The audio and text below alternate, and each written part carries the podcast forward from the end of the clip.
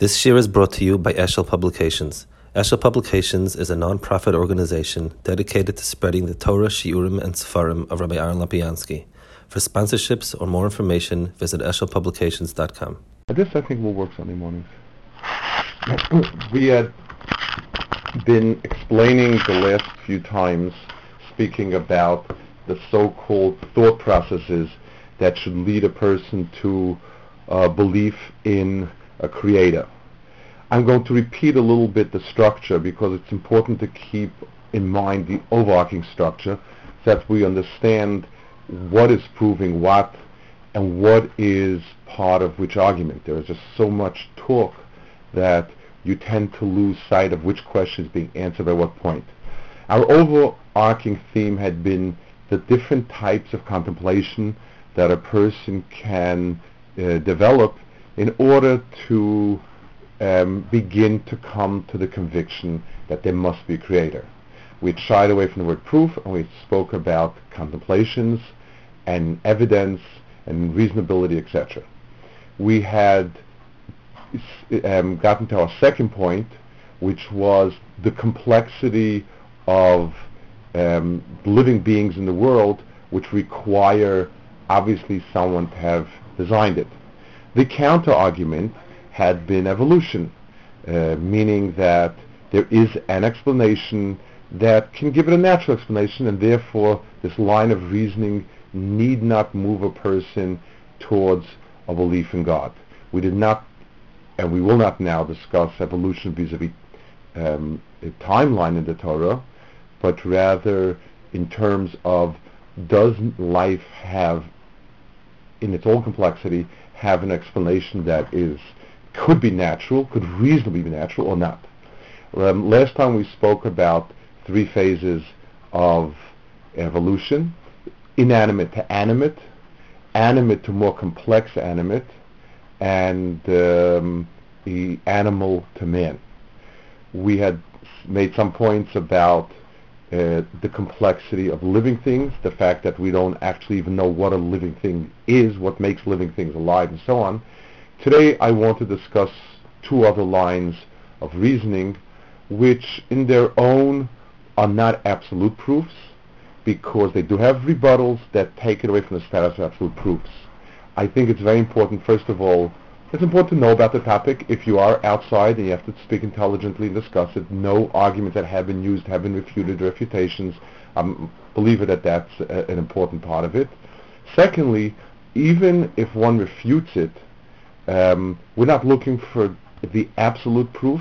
We've shied away from it. But we are looking for powerful arguments that um, tend to buttress and make a reasonable person very, very confident that this is right. The first argument, and it's been around for a long time, is called the argument about entropy. Entropy is the second of the um, four, three, three laws of thermodynamics. With a there's a there's a fourth one. It's called the zero, but but it's uh, th- those are the basic perceptions of energy that we have in the world. Um, they're more than th- th- th- these laws are not like laws of gravity, which tend to be very specific laws. These laws of thermodynamics are principles that govern a very sweeping way uh, everything that we deal with in terms of energy. The first one is conservation of energy, and that is uh, a basis for everything that we have we do. The second one is is that with time, the entropy of any system will increase. The word entropy is loosely means organized, focused versus um, diffuse, so that um, the heat in any closed system will tend to diffuse itself, and it's the advantage of it is that when you heat up a house in one place, it'll become warm all over to some degree. The warm air will not stick to each other; it will travel and mix with the cool air until some equilibrium is reached and all the areas have the same amount of warmth.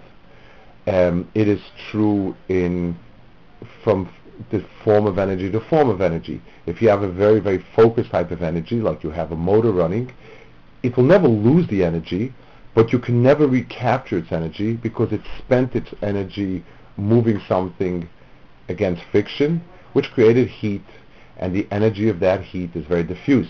It cannot be harnessed to rerun that engine again and again, because or else you would have come up with the same chachma if the energy never gets lost.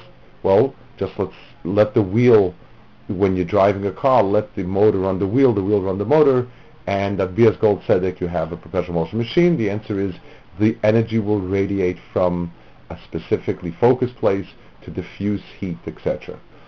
It's a principle also that is applied in a very broad way in the sense that a um, energy will go from it, it, it, anything organized will tend to become disorganized in time. If you leave your lawn alone for a year, it will not become nicer. Um, it's been tried and tested many times with many different excuses, and if you don't leave it, if you don't do anything to it, it will become worse over time. Um, and everything like that. Um, the the, the um, famous parable is always your room. If, if there's no input into the room, it becomes messier. Never organize itself over time. And that's the general principle.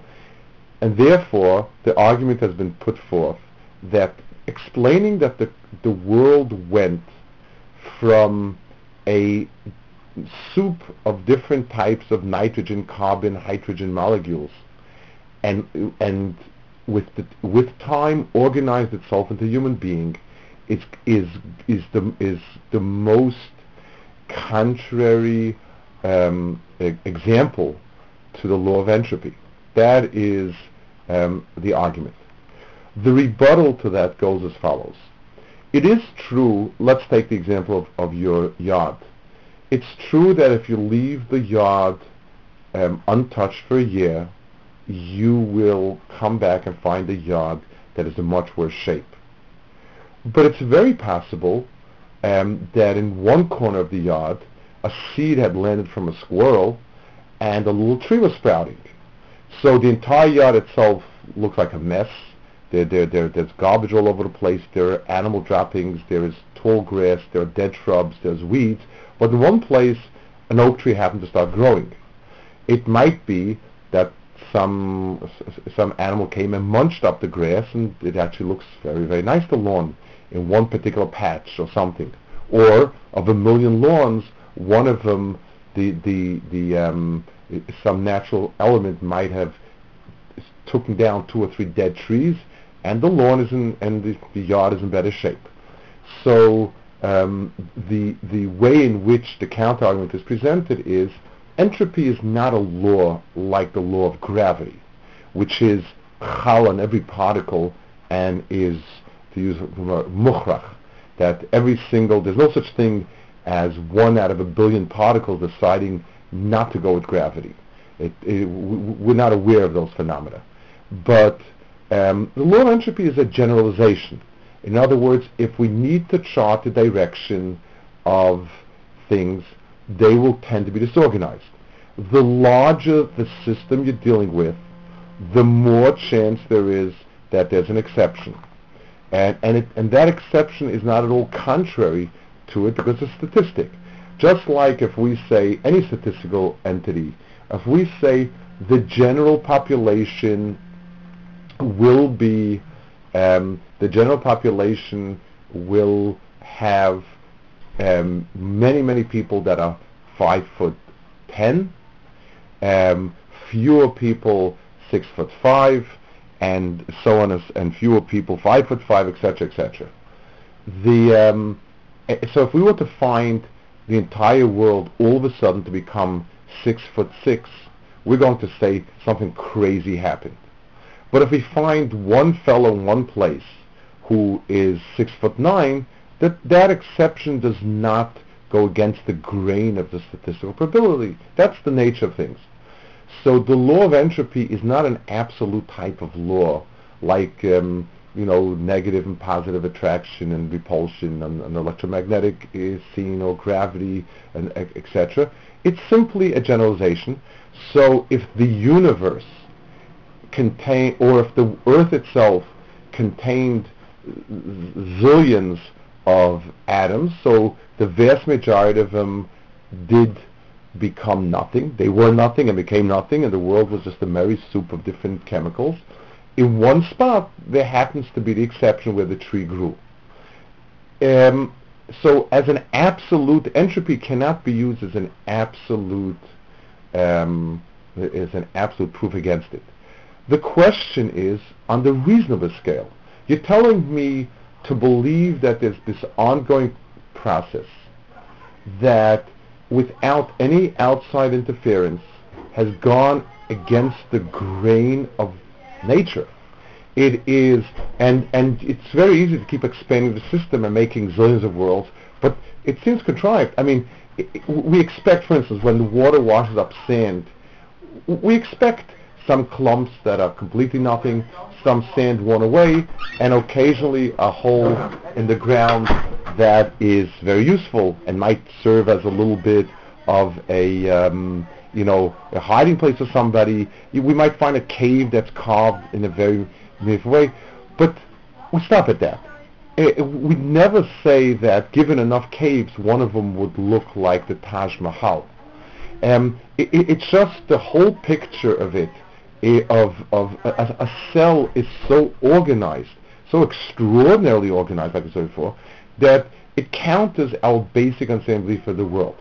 So impossibility, no, but a person who is really, really um, a, um, who a person who's giving it a test of reasonableness would be very, very struck about this going against the grain of entropy. Yes, Pinchas. Uh, I'm by no way an expert or even somewhat knowledgeable in these matters, but could the, the, the rebuttal be that evolution sort of presupposes that you had one small step up in complexity, where you had one, you know, one small, I don't know, right. DNA slash protein created, but inside of that was started a process that inherently leads to more complexity. So it's not that you had the ta- Taj Mahal created through accident, it's that you had a small system which was more developed than anything else started that ultimately could lead to something like the Taj Mahal. That that is a good point.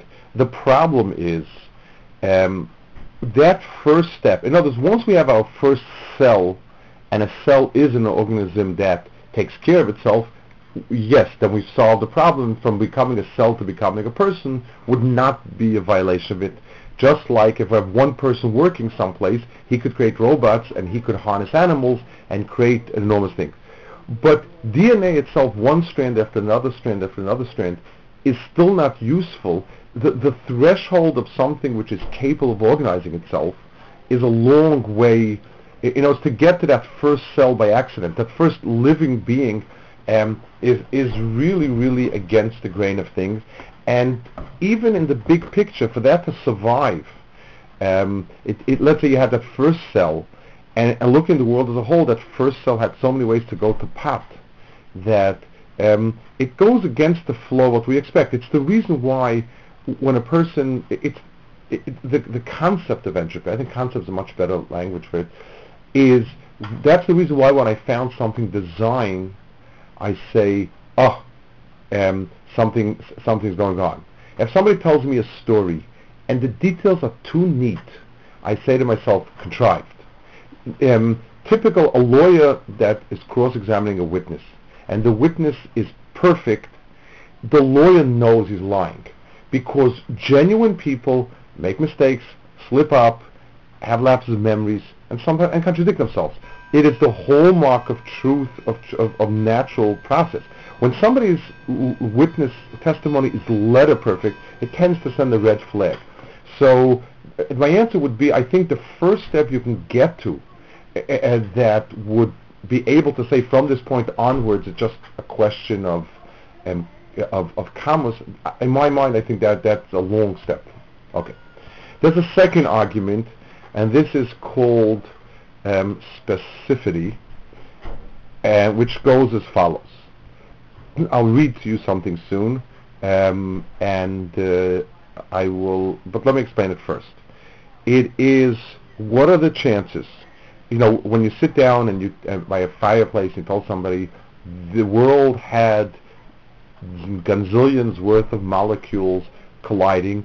Somewhere along the line, th- there's a chance that one of them got together and became a, a complex molecule, another one, another, another one, um, that created life. When you tell it like that, that that's, that's a very, um, it's a reasonable story. If you try to take out a slide rule and make some, some statistics about what the chances are, then you um, start realizing that it's not true. Now, it's an argument, it's a powerful argument. It does have a rebuttal. And again, I'm going to go through the argument and the rebuttal because I think it's important to be well informed uh, um, and so on. I, I'm going to read, I'll tell you the book I'm reading from. This, as opposed to the other books that I read, is a book written with a certain angle. It's not a religious angle per se. It's a scientific religious, meaning the person himself is a scientist who believes that there is something called thought which must have formulated the world. Uh, it, it's, it's God in a very diffuse sense. Uh, it's, it's again, it's a book that I happened to pick up by chance because that's how I usually pick up the books. And uh, maybe you'll tell me the law of entropy will say that I pick up garbage, but it's, it, the point is still a good point. The book is called The Philosophical Scientists. It is written by a fellow named David Foster. David Foster is somebody who received, he was a scientific consultant, received his technical training at King's College London, and where he got a master and PhD. Um, and he worked in cybernetics and uh, all sorts of things of that nature. the um, the book is put out by Barnes and Nobles, and he basically deals with what could account for creation. His point, half of the book is um, trying to find a scientific a, a, scientific entity, uh, a sort of logos that is the mind that actually creates everything. It's kind of not a God idea. I, I'm nothing that uh, it's not something that I was very enamored with. I, it's you know you, you feel free to read it, but I would like to read a point that he makes in the beginning that I think is a very powerful point. Okay, um, he, he, his point was as follows, that there was an argument be- when Darwin came out with, um, with his um, theory, somebody uh, came up to him and said, I think it was Wilberforce, and again, it's not clear from here, but basically his point was, you're saying that a monkey typing blindly at a typewriter could possibly have produced Shakespeare. So, um, to which there was a rebuttal. I, it was, I think, Huxley. This is a quote from The Mysterious Universe by Sir James Jeans. I think it was, I think, Huxley who said that six monkeys set to strum unintelligently on typewriters for millions of millions of years would be bound in time to write all the books in the Museum. Basically, Huxley said, listen, just give me enough monkeys. This is before they invented computers, and I guess before animal rights were really enforced, and you could have the monkeys work 24-7. If you just give enough time, meaning all, all books are, are simply statistics. I mean, they're just letters. There are 26 letters, and just there's a finite amount of variations. At some point, you're going by blind faith going to have the entire 700,000 books of British Museum typed out. Um, and uh, and now he, uh, um, if we examine the last page, which a particular monkey had typed, and found um, that it had chanced in its blind strumming to type a Shakespeare sonnet, we should rightly regard the occurrence as a remarkable accident. But if we look through all the millions of pages of monkeys that turned off in untold millions of years, we might be sure of finding a Shakespeare sonnet somewhere amongst them, the product of the blind play of chance. That was the point. Listen, you're right. It, it, it definitely doesn't happen in one minute, but if time is flexible, it could have happened over a very long period of time. Um, this is the point that's made. It sounds quite uh, intriguing. And this is an argument that I've heard when I've spoken with people. Um, you know, everything you're telling me is true for today, tomorrow, after. Give it the amount of time. Give it billions of years. 15 billion years. That's a long time. Okay, so he's going to deal with this um, point itself, and thesis. This is now this fellow, he, I believe it's this fellow here, um, Foster, who is giving the figures for this. Thesis. Six monkeys typing randomly for millions of years would type all the books in the Museum. In 1860, so now he goes to the facts. 1860 there were 700,000 books in the Museum. Each book is 350 pages, 40 lines. There is X amount of type. Um, and he is writing the, um, the, the probability of typing all those books and so on. The, um, the improbability is 10 to the 39th. That's 10 with 39, um, 10 with 39 zeros after it. A monkey, then how much a monkey could type, and he's willing to have 10 to the 10th years. It's still off by Huxley's monkeys typing 10 to the 10th years could type 1.6 times 10 to the 17th line against an improbability of 8.6 times 10 to the 39th. The shortfall would be a factor of 5.4 times 10 to the 22nd. Now, Huxley only nominates six monkeys. Let's give him a generous allowance of monkeys at something equal to the human population of 1860, which is 10 to the 9th. He still has a shortfall of a factor of 10 to the 14th. So, and this is the sum total of what he is coming up with statistically allowing Huxley all the monkeys there have ever been, typing for all the time there has ever been, there would be a shortfall ratio of more than 100 million millions. And that only relates to the chance of typing one line of one book in the British Museum. How much could they have typed it? And then he comes back to a um, Huxley's six typing monkeys typing for the racial universe would type 36 letters of sense in one of the books in the British Museum. And, and he said hardly all the books in the British Museum, and uh, the Huxley had it wrong, and in as Darwin relied on the same sort of improbability argument, that Darwin has it wrong too. But how wrong? By factor of millions of millions. And if one brought all the books in the British Museum to calculation, it would be wrong by millions of millions of millions of millions, um, and so on. That is the point that he writes. Then he goes to show, and he has different different chapters about how specific the specificity of hemoglobin protein is represented by the number 10 to the 650th. Now, the DNA is a book, a very, very, very specific book, and to have that come about by accident is runs in that same type of, um, you, you know, if if you do the math, how what are the chances to get um, a DNA coding that will produce a cell with everything it needs, you would start running into these same issues. And uh, he works out some of the math. I'm not, uh, I, am not uh, good enough at the math, uh, not um, learn enough, but that's his basic point.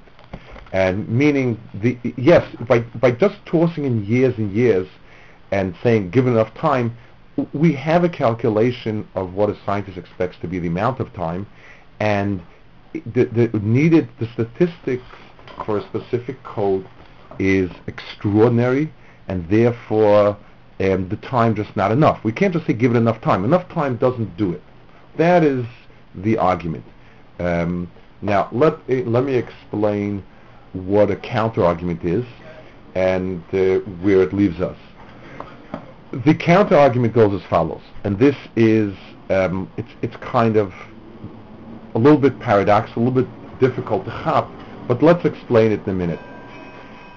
If I ask you, if a person, if a person wins a lottery ticket, um, and he got this piece of paper that says your chances of winning this lottery is one out of 170 million, which tends to be uh, like the normal number for winning some lottery. Um, that's usually what's printed on it. And a person won the lottery, he says to himself, it's a miracle, especially if everybody could use the extra cash. And so, uh, wow, it's a nace. It's a real nace. Now, almost every week, somebody wins the lottery. Uh, not every week, every other week. I mean, people win the lottery a few times a year at least. Are we witnessing Nisim on the magnitude of uh, Kriyas Yam Suf five times a year? The answer is no. let's let's give an example to show to show you what um, what how to understand that. I look out in my house. My house is a certain model. It has a plastic shed in the back in the corner, and it has a dogwood tree 10 feet from the house and three pine trees 50 feet from the house. Now, how many, what are the chances for that happening? I'm not sure, I, I, I but let's assume it's a, it's, a, it's, a, it's a combination of a lot of chances. Um, you want to have a, um, a, a, a, house of this model, this tree exactly here, this tree exactly here, there, chances would be in the millions, I guess. I'm just throwing out a number. There, there are no, I, I have not seen any houses exactly the same. Or better said, there are in America today, let's say 100 million houses. Just, just take a number at random. There are 250 million people. So what are the chances someday that I would live in 1106 North Belgrade? The answer is 1 out of 100 million. And I live there. Is, is that a miracle? The answer is, if there needed to be something specific about it, if somebody had told me when I was 13, given me a, a sealed envelope saying, you are going to live in 1106 North Belgrade, that would be um, a clear miracle. That would be clearly something. If somebody reads me a letter, you're going to someday live in a, in a home that's a split foyer design with a plastic shed in the corner and three pine trees in the back and one dogwood next to next to the house. Um, th- that would be the, the probability would tell me this man knows something that human beings couldn't possibly guess. You could not have guessed it. If somebody tells me a week ago, these are the numbers that are going to win the lottery in three weeks, that person is, is, has a power that cannot be explained statistically, probably. But any event that happens, as random as it happens, is a um, is not in itself a proof of a miracle, because every event is random, every event is unique, and the chances against that specific event happening are great, are, are great against it. But but in general, just to say that things are because they're unique and very rare, that that's um, th- that that's statistically impossible is not an argument. Let's take it back to the point where it's a rebuttal. Um, to, to create DNA um, the way we have it is a statistically humongous um, chore. And, and yes, if we needed to recreate the DNA strand the way we have it, it would. And he goes into, he says the specificity of a hemoglobin uh, molecule is one um, uh, in, with 700 to 10 to the 7, 650 or something like that. He's right.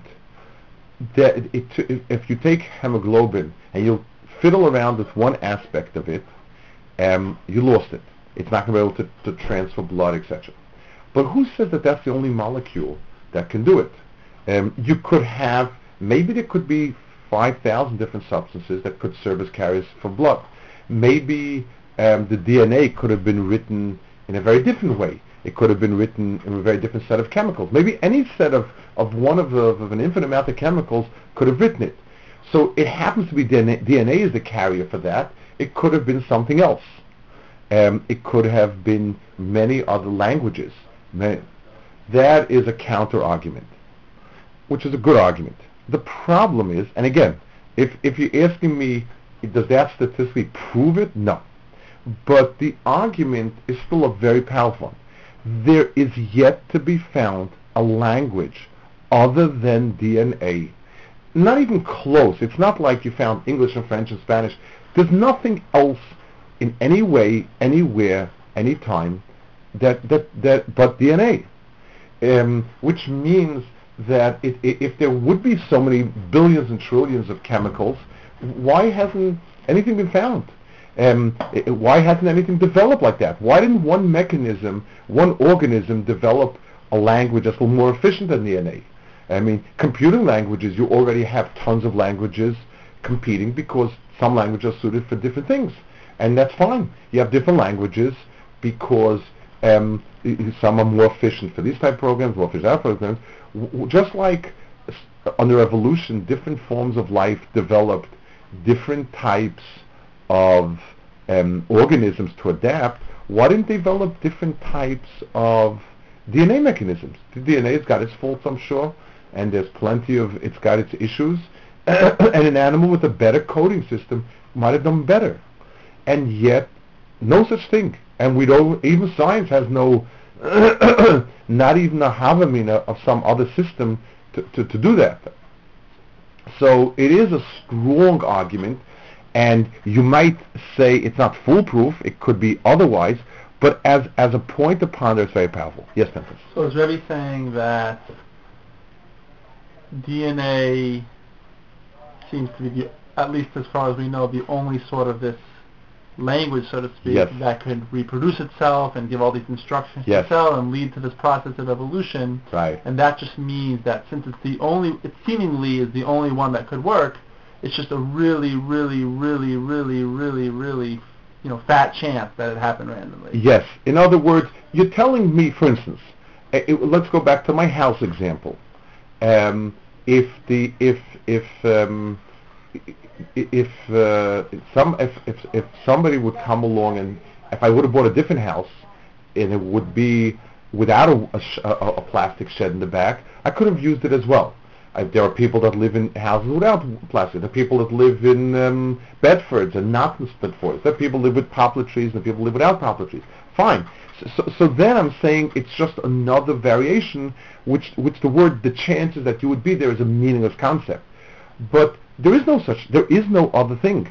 And th- that's an, an, an amazing thing, yes. So basically, I could just say this, maybe I understand this, that Rebbe's saying that if we're talking about a random process here, and there were no, there were a number of options for how this could have happened, then there would be DNA and there'd be something else, because we're talking about independent evolution, then different types of organisms would have their own coding systems. Right, But since if you want to talk about there's a random process and it's only produced DNA and that's it, right, so that means that's the only, it's seemingly that's the only thing that could work the way it does yes, and therefore the chances of that developing randomly is extremely Yes. Improbable. In other words, I, I would suggest that the burden of proof rests on the evolutionist to show me some alternative systems, viable alternative systems, so that this is just one of a few. It's fascinating that the point that you mentioned, Pinchas, is actually it's it's used for evolution when I think it's a very powerful argument against it. The the argument goes almost all living things are the same. The DNA, the difference between us and a mouse on the DNA level is pitiful. Um, the, the, so the argument goes, if you had a God designing and creating, everything would have been a new fit. We're, we're going to speak about that because we're, we're going to try to understand um, that point from the religious angle. But from an evolutionary angle, I would have supposed that just like they have these this rite of change externally, internally there would be different improvements on different systems, um, which somehow either means that only DNA could possibly do it, or there's a reason, there's some sort of reason and rhyme why it is that um, this th- that that there is one system and all living things are off by a small tick. So the cockroach, the human being, the elephant, um, and, and, and, and the bacteria are, are, are, laughably alike. And, and it's one code, one language that, that makes the mousiness of the mouse and, and the humanness of the human.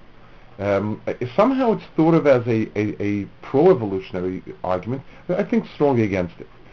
So, um, so a person says to himself, and then so his argument, while having a flaw as be, as as you can't say that it is a, statist- a statistical impossibility for life to have an erosion, unless you can prove that nothing else but DNA could make it happen.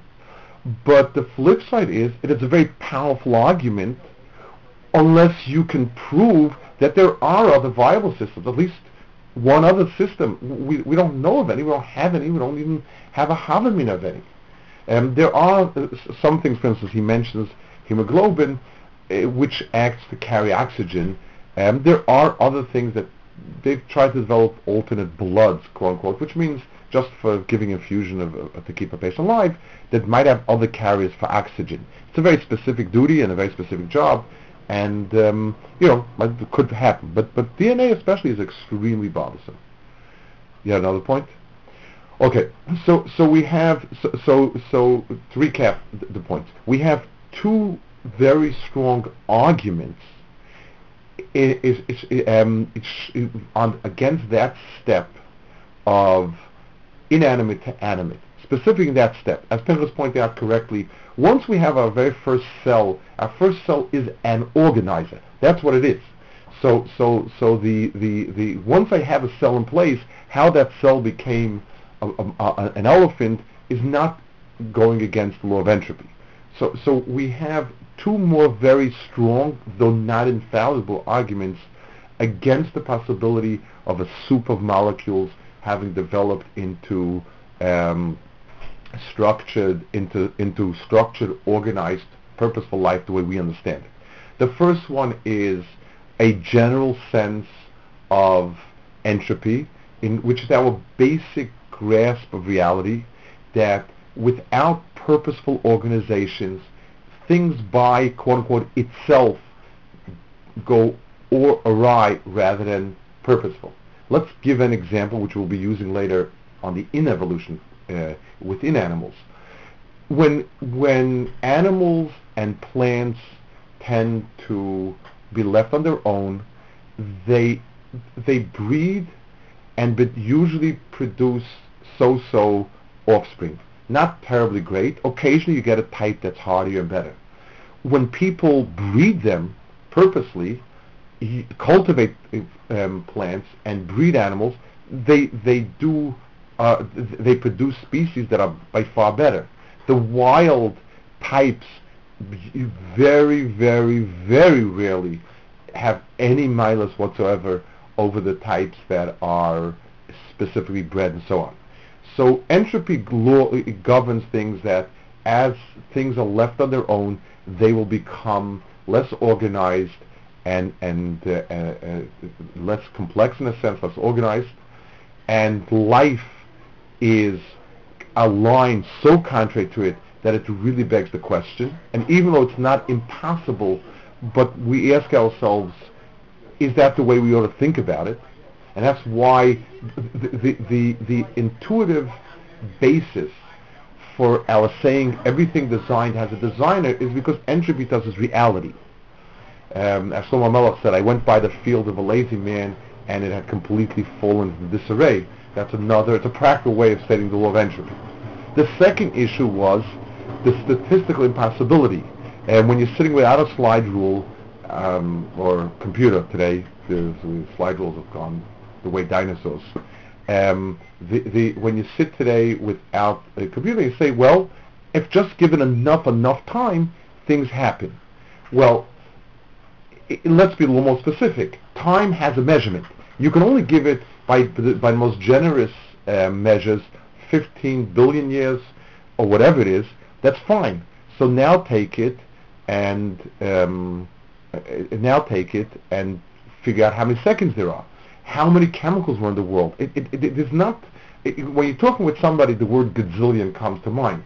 But a scientist can tell you exactly how many molecules there are in the world. I mean, it, it is a good, you can make a good estimate by, we know the volume of the world, we, we have an idea of the density, we have an idea of, of how much material, we can make a, a, a, a, um, a guess, a reasonable guess, and, um, and figure out how many reactions are taking place. And the question is, the, arrangement needed to make DNA as an intelligent DNA as a code that carries information is incredibly complex. Um, one of the very famous uh, chachmas, you know, one of the very famous illustrations used to initiate the layperson to statistics and probabilities is the famous, and in general, the, the idea of exponential growth is the famous parable with the king and the vizier. Um, there was a king who had a vizier who did him some great favor, and he asked him, what reward would you like? And the vizier was kind of very, very, uh, quote unquote, humble, and he said, Nothing, Your Majesty. All I would like is take out a chessboard. On the first one, put one grain of wheat. On the second one, two grains of wheat. On the third one, three grains of wheat, uh, uh, uh, four grains of wheat. And next one, eight grains of wheat. And that's it. When you get the chessboard, that's the wheat I want. Um, and yeah, so to us, we'd ask us, how much did you get? And we'd, we'd, we would toss off a bushel. Or we'd be generous and uh, we would say, oh, uh, you know, a bunch of bushels probably. Uh, if you do the math, you don't, there's not enough wheat in the world to fill the vizier's appetite. Um, b- because w- we're not used to working with exponential growth. Um, unless you lend money for the mafia, you, you don't have that mentality of what it means something that is is, is grows exponentially. And the complexity of, of a of, of the DNA is it's a code that dictates life. We didn't even know how it dictates life. We had our issues last time, but what it does do is a very specific code. And whenever there's a break in the chain, something terrible happens. A kid that's born with a with a, with a, with a faulty gene someplace, and it, it, they're usually missing a segment somewhere, is, is God forbid a terribly crippled child. Um, usually, usually it's a, it's a significant. Um, to get that specific DNA is a number that statistically is off anything we ha- possibly have. The the it's not infallible argument, like all arguments.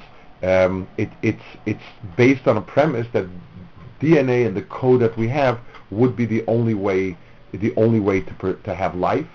Um, somebody once ran, for instance, blood. Is blood the only fluid that could give us life? Could could it be done with another fluid?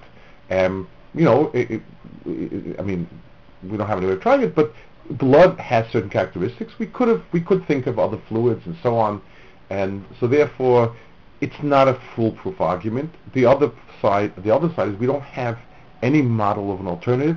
Nothing else has turned up, and the burden of um, of proof lies on the other side to show that this is only one of many alternatives and it doesn't have to be specific. Those are the two points we've made today. Okay.